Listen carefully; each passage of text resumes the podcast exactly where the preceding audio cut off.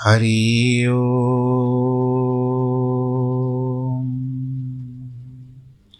हरि ओ। हरि ओ। गुरुर्ब्रह्मा गुरुर्विष्णु गुरुर्देवो महेश्वरः गुरुर्साक्षात् परब्रह्म तस्मै श्रीगुरवे नमः। विघ्नेश्वराय वरदाय सुरप्रियाय, लम्बोदराय सकलाय जगद्दिताय नागाननाय श्रुत्यज्ञविभूषिताय, गौरीसुताय गणनाथ नमो नमस्ते। नाहं वसामि वैकुण्ठे। योगिनां हृदयेन च मद्भक्तां यत्र गायन्ति, तत्र तिष्ठामि नारद। जिस घर में हो आरती चरण कमल चितलाय तहाँ हरि वासा करे, ज्योत अनंत जगाए। जहाँ भक्त कीर्तन करे, वहे प्रेम दरिया तहाँ हरि श्रवण करे सत्यलोक से आए सब कुछ दीना आपने, भेंट करूँ क्या नाथ?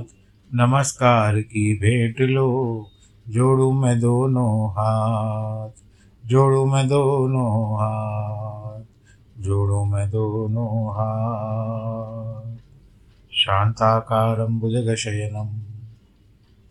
पद्मनाभं सुरेशं, विश्वाधारं गगनसदृशं, मेघवर्णं शिवाङ्गं, लक्ष्मीकान्तं कमलनयनं योगिविरदानगम्यं वंदे विष्णुं भवभयहरं, सर्वलोकैकनाथं।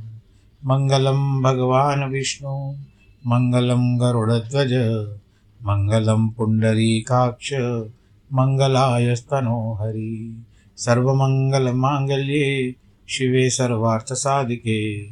शरण्ये त्र्यम्बके गौरी, नारायणी नमोऽस्तु ते। नारायणी नमोऽस्तु ते। नारायणी नमोऽस्तु ते।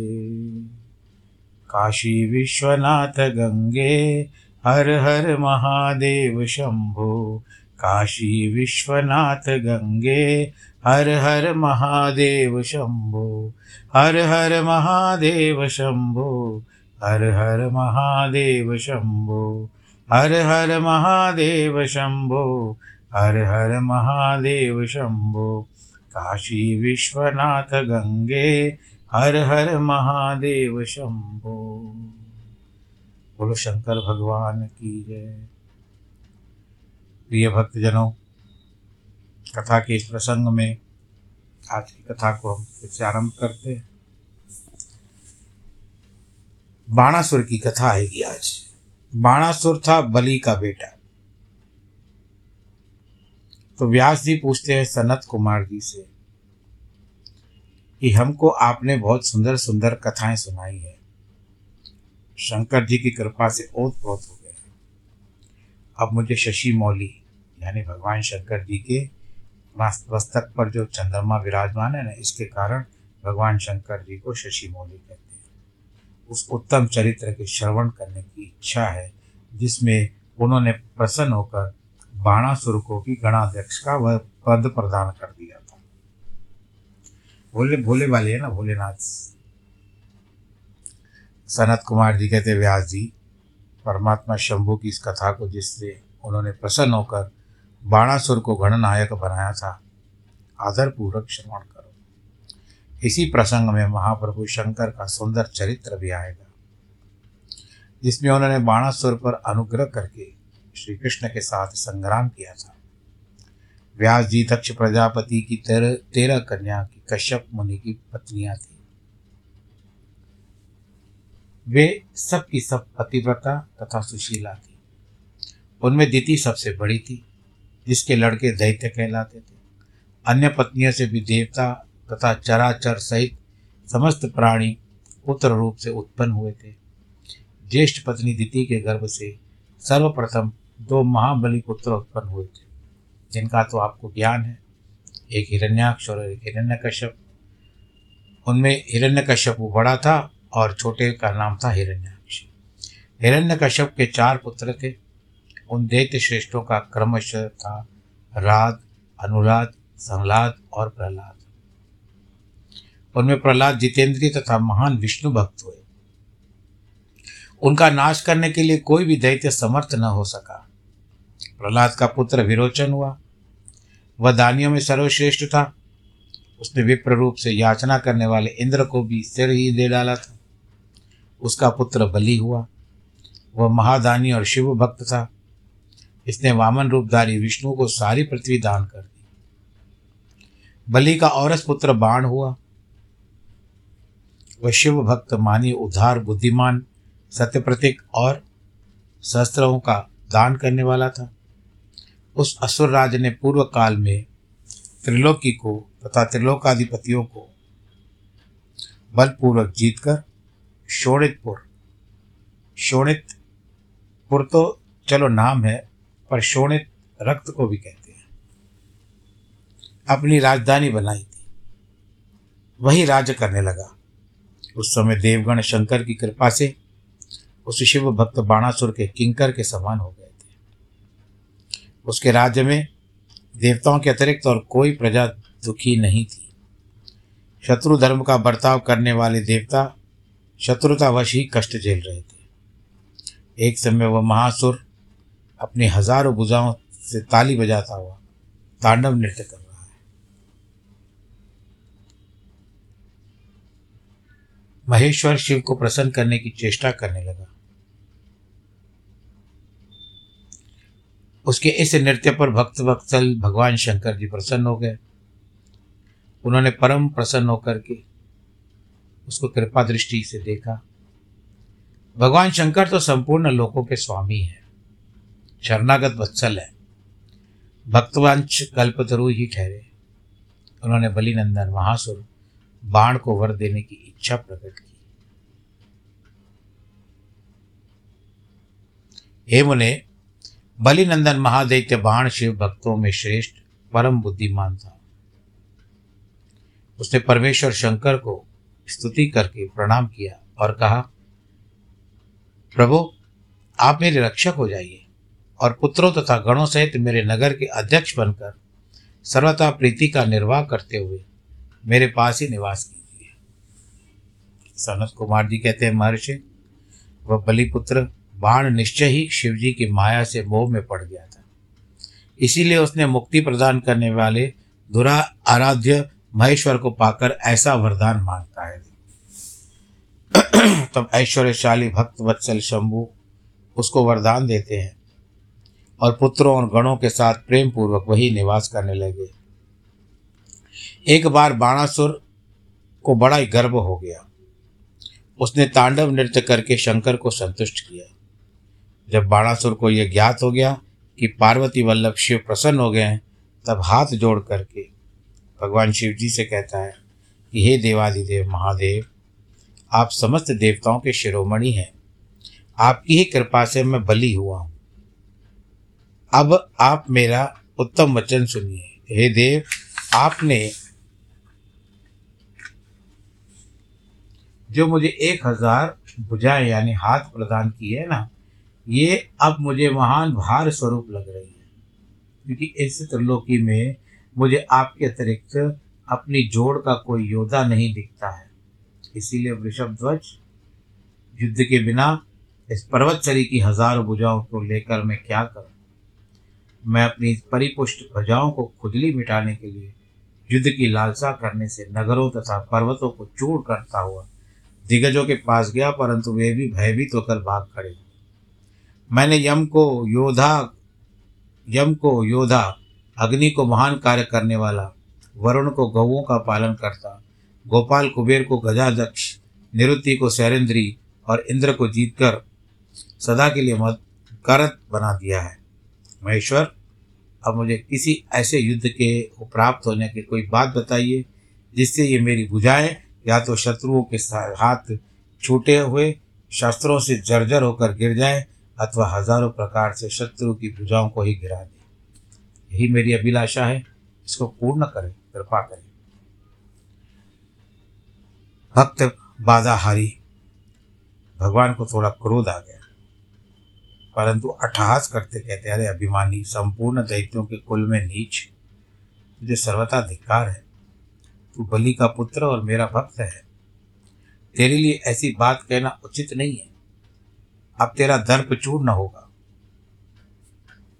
तुझे शीघ्र ही मेरे समान बलवान के साथ अकस्मात महान भीषण युद्ध कर प्राप्त होगा। उस तो संग्राम में तेरी पर्वत शरी की बुझाए जो है ना, ये जलोनी लकड़ी की तरह शास्त्रास्त्रों से छिन्न भिन्न होकर, शस्त्रास्त्रों से छिन्न भिन्न होकर के भूमि पर गिर जाएगी। कड़ाक कड़ाक कड़ाक कड़ाक गिर जाएगी। दुष्टात्मन, तेरे आयुध आगार पर स्थापित तेरा जो ये मनुष्य सिर वाला मयूर ध्वज फहरा रहा है ना, इसका जब वायु भय के बिना ही पतन हो जाएगा। तब तू अपने चित्त में समझ लेना कि महान भयानक युद्ध आ पहुँचा है। उस समय तू घोर संग्राम का निश्चय करके अपनी सारी सेना के साथ वहाँ जाना इस समय तू अपने महल को लौट जा, क्योंकि इसी में तेरा कल्याण है। अरे दुर्मते, वहाँ तुझे प्रसिद्धि बड़े बड़े उत्पाद दिखाई देंगे। प्रसिद्ध बड़े बड़े यह कह करके भगवान जी शंकर चुप हो गए। यह सुनकर बाणासुर दिव्य पुष्पों की कलियों से अंजलि भरकर भगवान की अर्चना करने लगा। महादेव जी को प्रणाम करके घर लौट गया। उसके बाद किसी समय देववश उसका वह ध्वज अपने आप छूट कर गिर गया। यह देख करके बाणासुर भी खुश हो गया कि चलो, मेरी बराबरी वाला कोई आ गया अब मुझसे वो युद्ध करेगा। देखता हूँ कैसे युद्ध करेगा। वह अपने मन में विचार करता है कि कौन सा युद्ध प्रेमी योद्धा किस दिशा देश से आएगा, जो युद्ध मेरे साथ करेगा। है किसी में इतनी ताकत जो मेरे मुझसे युद्ध कर पाए। और मेरी हज़ारों भुजाओं को काट करके अग्नि में डालेगा, वो कौन होगा? और मैं भी अपने अत्यंत तीखे शस्त्रों से उसके भी टुकड़े तो टुकड़े, सैकड़ों टुकड़े तो कर सकता हूँ ना? इसी समय शंकर की प्रेरणा से वह काल आ गया। एक दिन बाणासुर की कन्या, पूषा, वैशाख मास में माधव की पूजा करके मांगलिक श्रृंगार से सुसज्जित होकर रात के समय अपने गुप्त अंतपुर में सो रही थी। आपको तो पता है कि पहले रानियाँ जो अंतपुर में रहती थी, विशेष स्थान होता था। और वहाँ पर पुरुषों को जाना मना होता था। सब लोग अलग अलग रहते थे। अब उस समय वह स्त्री भाव अचानक क्या रात को आ गया, उसको मन में काम भाव आ गया। तब देवी पार्वती की शक्ति से उषा को एक स्वप्न दिखाई दिया, जिसमें श्री कृष्ण के पौत्र अनिरुद्ध का मिलन प्राप्त हुआ। जागने पर वह व्याकुल हो गई। उसने अपनी सखी चित्रलेखा से स्वप्न से मिले हुए उस पुरुष को ला देने के लिए कहा। चित्रलेखा ने कहा, देवी, तुमने स्वप्न में जिस पुरुष को देखा है, उसे भला मैं कैसे ला सकती हूँ? जबकि मैं उसे जानती भी नहीं। उसके यूँ कहने पर देव, कन्या, उषा प्रेमांत होकर मरने पर उतार हो गई। तब उस दिन उस सखी ने उसे बचाया। कुंभांड की पुत्र चित्रलेखा बड़ी बुद्धिमती थी। वो बाण तनाया उषा से पुनः बोलती है, सखी, जिस पुरुष ने तुम्हारे मन का अपहरण किया है, उसे बताओ तो सही। वदि त्रिलोकी में कहीं भी होगा, मैं उसको लाऊँगी और तुम्हारा कष्ट दूर करूँगी। चित्रलेखा ने वस्त्र के पर्दे पर देवताओं, दैत्यों, दानवों, गंधर्वों, सिद्धों, नागों और यक्ष आदि के चित्र बना दिए। फिर वह मनुष्य का चित्र बनाने लगी। उनमें वृणि, विष्णुवंशीय, भगवान कृष्ण का वृष्णिवंश था। उनका प्रकरण आरंभ होने पर उन्हें शूर, वासुदेव, राम, कृष्ण और नरश्रेष्ठ प्रद्युम्न का चित्र बनाया। जब उसने प्रद्युम्न के पुत्र अनुरुद्ध का चित्र खींचा, तब उसे देखकर उषा लज्जित हो गई। उसका मुख अवनत हो गया और हृदय में हर्ष आ गया। उषा ने कहा, सखी, रात में जो मेरे पास आया था ना, यही था, उसको मेरे पास लेकर आओ।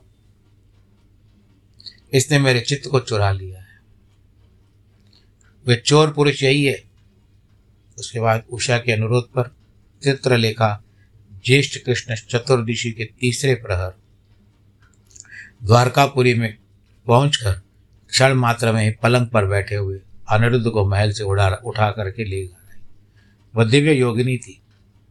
उषा अपने प्रियतम को पाकर प्रसन्न हो गई। इधर अंतपुर के द्वार की रक्षा करने वाले बेतदारी पहरेदारों ने चेष्टाओं से तथा हनुमान से इस बात का लक्ष्य कर लिया कि उन्होंने एक दिव्य शरीरधारी, दर्शनीय, साहसी तथा समर्प्रिय नव युवक को कन्या के साथ दुशीलता आचरण करते हुए भी देख लिया। उसे देखकर कन्या के अंतपुर की रक्षा करने वाले उन महाबली पुरुषों ने बलिपुत्र बाणासुर के पास जाकर के सारी बातों का निवेदन किया। द्वारपाल कहते, देव, पता नहीं आपके अंतपुर में बलपूर्वक प्रवेश करके कौन पुरुष छिपा हुआ है? वह इंद्र तो नहीं है, जो वेश बदलकर आपकी कन्या का उपभोग कर रहा है। महाभाऊ दानवराज, उसे यहाँ देखिए देखिए, जैसा उचित समझिए, वैसा कीजिए, इसमें हम लोगों को कोई दोष नहीं है। द्वारपालों का वचन सुन करके कन्या के दूषित होने का कथन सुन करके दानव को बहुत क्रोध आ गया। और वह गुस्से में वहाँ पर पहुँचा। वहाँ उसने प्रथम अवस्था में वर्तमान दिव्य शरीरधारी अनिरुद्ध को देखा। उसे महान आश्चर्य हुआ।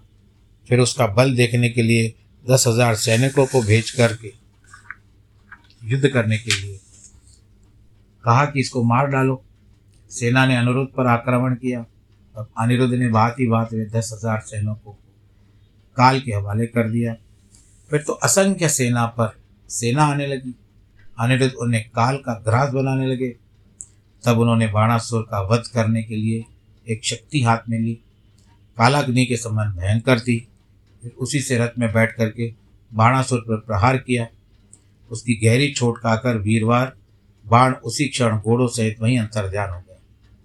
फिर महावीर बलिपुत्र बाणासुर ने जो महान बल संपन्न तथा शिव भक्त था छल पूर्वक नागपाश से अनिरुद्ध को बाँध लिया। जिस तरह से आप रामायण में पढ़ते हो कि मेघनाथ ने हनुमान जी को बाण से नागपाश में बांधा था, इस प्रकार ब्रह्मास्त्र से, यानी ब्रह्मपाश में बांधा था। नागपाश जो होता है, जिस तरह से भगवान राम को मेघनाथ ने और लक्ष्मण को नागपाश ने से बांधा था, और तब बात यह हुई थी कि हनुमान जी गरुड़ के पास गए और आकर के उन्होंने उनसे मुक्त कराया था, ये रामायण में लिखा हुआ है। इस प्रकार उन्हें बांधकर पिंजरे में कैद करके युद्ध करके उपराम हो गए बाण कुपित होकर के महाबली सूतपुत्र से कहता है, सूतपुत्र, घास फूस से ढके हुए अघात कुएँ में ढकेल कर इस पापी को मार डालो। अधिक क्या कहूँ, इसको मार डालना ही चाहिए। उसकी बात सुनकर उत्तम मंत्रियों में श्रेष्ठ धर्मपति निशाचर कुंभांड ने कहा, देव, थोड़ा विचार तो कीजिए। मेरी समझने से यह कर्म करना उचित नहीं होगा, क्योंकि इसके मारे जाने पर आपके आत्मा का ही आहत हो जाएगा। पराक्रम में तो यह विष्णु के समान दिखाई दे रहा है। आप पर कुपित होकर चंद्रचूड़ ने अपने उत्तम तेज से इसे बढ़ा दिया है। साहस में शशि मौली की समानता कर रहा है। क्योंकि इस अवस्था को पहुँच जाने पर भी पुरुषार्थ पर डटा हुआ है। ये ऐसा बलि है, यद्यपि नाग इसे बलपूर्वक डस रहे हैं, तथापि हम लोगों को तृणवत ही समझ रहा है। व्यास जी की दानव कुंभांड और रणेश जी की ज्ञाताओं में श्रेष्ठता अनिरुद्ध से कहने लगा, नराधम, अब तू वीरवर दैत्यराज की स्तुति कर। दीन वाणी से मैं हार गया। ये बारंबार कहकर उनको हाथ जोड़ करके नमस्कार कर। ऐसा करने पर तू मुक्त हो जाएगा। अन्यथा तुझे बंधन आदि का कष्ट भोगना पड़ेगा। उसकी बात सुनकर अनिरुद्ध उत्तर देते कहते हैं, दुराचारी निशाचर, तुझे क्षत्रिय धर्म का ज्ञान नहीं है? अरे शूरवीर के लिए दीनता दिखाना, युद्ध से मुख मोड़कर भागना, मरने से भी बढ़कर कष्टदायक होता है। मेरे विचार से तो विरुद्धाचरण कांटे की तरह चुभने वाला होता है। वीरमानी क्षत्रिय के लिए रणभूमि में सदा सम्मुख लड़ते हुए मरना ही श्रेयस्कर है। भूमि पर पकड़कर हाथ जोड़े हुए दीन की तरह मरना कदापि उचित नहीं है। सनत कुमार जी कहते हैं कि मुने, इस प्रकार अनिरुद्ध ने बहुत सी वीरता की बातें कही, जिन्हें सुनकर बाणासुर को महान विस्मय हुआ। उसे क्रोध भी आया। उसी समय समस्त वीरों के अनुरुद्ध और मंत्र, मंत्री कुंभांड के सुनते सुनते बाणासुर के अश्वनाथ आकाशवाणी गई। आकाशवाणी ने कहा, हे महाबली, बाण, तुम बलि के पुत्र हो, अतः थोड़ा विचार तो करो। परम बुद्धिमान शिव भक्त, तुम्हारे लिए क्रोध करना उचित नहीं है। शिव समस्त प्राणियों के ईश्वर है, कर्मों के साक्षी हैं और परमेश्वर है। वह सारा चराचर जगत उन्हीं के अधीन है। वे सदा रजोगुण, सत्वगुण और तमोगुण का आश्रय लेकर ब्रह्मा, विष्णु और रुद्र रूप से लोगों की सृष्टि, भरण पोषण और संहार करते हैं। हे सर्वंतर्यामी है, सर्वेश्वर है, सबके प्रेरक है, सर्वश्रेष्ठ है, विकार रहित है, अविनाशी, नित्य और मायाधीश होने पर भी वो भगवान निर्गुण है। बलि के श्रेष्ठ पुत्र, उनकी इच्छा से निर्बल को भी बलवान समझना चाहिए। मामते, मन में यह विचार, कर स्वस्थ हो जाओ। नाना प्रकार की लीलाओं के रचने पर निपुण भक्त वत्सल शंकर भगवान गर्व को मिटा देने वाले। वे इस समय तुम्हारे गर्व को चूर कर देंगे। आकाशवाणी बंद हो गई। तब उसके वचन को मारकर बारह सौ ने अनुरुद्ध का वध करना का विचार छोड़ दिया। तदनंतर विषैले नागों के पास से बंधे हुए अनुरुद्ध उसी क्षण दुर्गा का स्मरण करने लगे। अनुरुद्ध ने कहा शरणागत वत्सले, आप यश प्रदान करने वाली हैं। आपका रोष बड़ा उग्र है। हे देवी, मैं नागपाश से बंधा हुआ हूँ और नागों की विष ज्वाला से संतप्त हो रहा हूँ। अतः शीघ्र पधारिए, मेरी रक्षा कीजिए। सनत कुमार जी कहते हैं, मुनीश्वर, जब अनिरुद्ध से पिसे हुए काले, कोयले के समान कृष्ण वाली वर्ण वाली काली को इस प्रकार संतुष्ट किया तब ज्येष्ठ कृष्ण चतुर्दशी की महारात्रि के में वो प्रकट हो गई। उन्होंने सर्परूपी भयानक बाणों को भस्म सात करके अपने बलिष्ठ मुक्कों से, आघातों से उस नाग पंजर को विदीर्ण कर दिया। निकल गए, सब भाग गए। इस प्रकार दुर्गा ने अनुरुद्ध को बंधन मुक्त करके उन्हें पुनः अंतपुर में पहुँचा दिया। स्वयं वहीं अंतर्ध्यान हो गई। इस प्रकार शिव की शक्ति स्वरूपा देवी की कृपा से अनिरुद्ध कष्ट से छूट गए। उनकी सारी व्यथा मिट गई, वे सुखी हो गए। उसके बाद प्रद्युम्न नंदन, अनिरुद्ध शिव शक्ति के प्रताप से विजय होकर अपनी प्रिया बाण तनया को पाकर परम हर्षित हुए।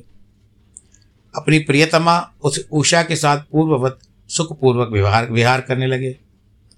इधर पौत्र अनिरुद्ध के अदृश्य हो जाने तथा नारद जी के मुख से उसके बाणासुर के द्वारा नागपाश से बांधे जाने का समाचार सुनकर बारह अक्षोहणी सेना लेकर के प्रद्युम्न आदि वीरों के साथ ले भगवान श्री कृष्ण ने शोणितपुर पर चढ़ाई कर दी। उधर भगवान श्री रुद्र भी अपने भक्त के पक्ष में सज दर का हाथ क्योंकि उन्होंने वचन दिया था। फिर तो कृष्ण और श्री शिव जी का बड़ा भयानक युद्ध हुआ। दोनों ओर से ज्वर छोड़े गए। अंत में श्री कृष्ण ने श्री रुद्र के पास आकर के उनका स्तवन करते हुए कहा सर्वव्यापी शंकर, आप गुणों से निर्लिप्त होकर, भी गुणों से ही गुणों का प्रकाशित करते हैं। गिरिशाही भूमन, आप स्वयं प्रकाश हैं। जिनकी बुद्धि आपकी माया से मोहित हो गई है, वे स्त्री, पुत्र, घर आदि विषयों में आसक्त होकर दुख सागर में डूबते और उतरते हैं। जो अजितेंद्रिय पुरुष प्रारब्धवश इस मनुष्य के जन्म को पाकर भी आपके चरणों में प्रेम नहीं करता। वह शोचनीय तथा आत्मवंचन है। भगवान, आप गर्वहारी हैं। आपने ही इस गर्व की गर्वीले बाण को शाप दिया था।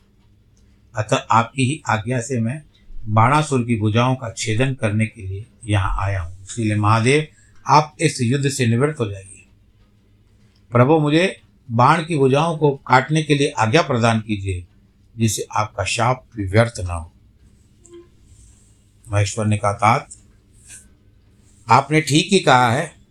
मैंने ही इस दैत्यराज को श्राप दिया था। मेरी आज्ञा से आप बाणासुर की भुजाएँ काटने के लिए यहाँ पधारे हैं। किंतु रमानाथ हरे क्या करूँ? मैं तो सदा भक्तों के अधीन रहता हूँ। ऐसे दशमों, दशा में वीर जो होते हैं ना मेरे देखते बाणों की भुजाएँ कैसे काट ली जा सकती है? इसीलिए मेरी आज्ञा से आप जिम्रणास्त्र द्वारा मुझे जिमृत कर दीजिए। तत्पश्चात अपना अभिष्ट कार्य संपन्न कीजिए और सुखी हो जाइए। भगवान शंकर जी कह रहे हैं, उनको बता रहे हैं कि यदि आपको मुझे रोकना है, मैं तो अपने भक्त के अधीन हूँ। मैं अपने आप को रोक नहीं पाऊँगा, उसकी रक्षा करूँगा।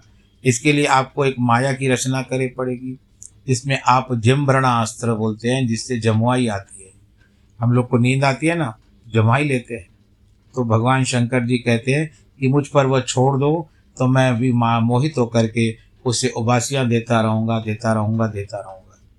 ऐसे भगवान जी ने उनको बताया। भोलेनाथ ने श्री कृष्ण को। अब सनत कुमार जी कहते हैं कि मुनीश्वर, शंकर जी के यूँ कहने पर शारंग पाणी शारंग भगवान जी का धनुष है। जिस तरह से आप लोगों ने सुना होगा ना कि भगवान नारायण के चार भुजाओं में एक एक है जो वस्तु है, उनमें नाम है जैसे शंख शंख का नाम है सुदर्शन, फिर उसके बाद शंख चक्र चक्र का चक्र का नाम, शंख का नाम पांचजन्य पांचजन्य शंख का नाम, चक्र का नाम सुदर्शन, और जो गदा है उसको कौमोदिनी कहते हैं। ये और चौथा जो अस्त्र है, वो आप एक जगह भगवान जी के हाथों में कमल का फूल देखते होंगे, जिसको पद्म भगवान जी हाथ में धारण करते हैं, पद्म, यानी कमल। अगर वो भगवान जी छोड़ दे तो एक चौथा आता है, वो है धनुष। तो उसको, उसका नाम है शारंग। ये समुद्र मंथन के समय में उत्पन्न हुए थे। और भगवान विष्णु को शारंग पाणी कहते हैं और भगवान भोलानाथ को पिनाक पाणी। पिनाक का अर्थ होता है त्रिशूल। तो शारंग पाणी श्रीहरि को महान विस्मय हुआ। वे अपने युद्ध स्थान पर आकर परम आनंदित हुए। व्यास जी, उसके बाद नाना प्रकार के अस्त्रों से संचालन में निपुण। श्री हरि ने तुरंत ही अपने धनुष पर जम्बरणा अस्त्र, आप तो समझ ही गए होंगे, फिर मुझे बताने की आवश्यकता नहीं। जम्बरणा अस्त्र का संधान करके उसे पिनाक पानी शंकर पर छोड़ दिया। बोलो हरिहर भगवान की है देखो, भक्तों के कारण आज भगवान भी आपस में युद्ध कर रहे हैं। पर हम लोग तो हम लोग को भी सोचना चाहिए, क्यों? ये गर्व के कारण होता है। इस प्रकार श्री कृष्ण का जिम्रणास्त्र द्वारा जमृत हुए शंकर को मोह में डाल करके खड़ग, यानी तलवार, गदा और ऋषि आदि से बाण की सेना का संहार करने लगे। तो आज की कथा के प्रसंग को पूरा करने का समय आ गया है। अध्याय भी पूरा हो रहा है और आप सब के सब आनंद के साथ सुन रहे हो। मुझे कल पता चला कि कईयों को आपको कथा प्राप्त नहीं हुई है। कुछ तकनीक का हो सकता है अभाव। मैंने बहुत प्रयत्न किया उसको बनाने के लिए, पर फिर अपने आप ही वह स्वतः ही बन जाएगा, ऐसा मेरा विश्वास है। तो आप सब लोग कथा सुनो, आनंद के साथ प्रयत्न करो। और परसों शिवरात्रि है, जिस तरह से आज है, तारीख, जिस तरह से आज तारीख है,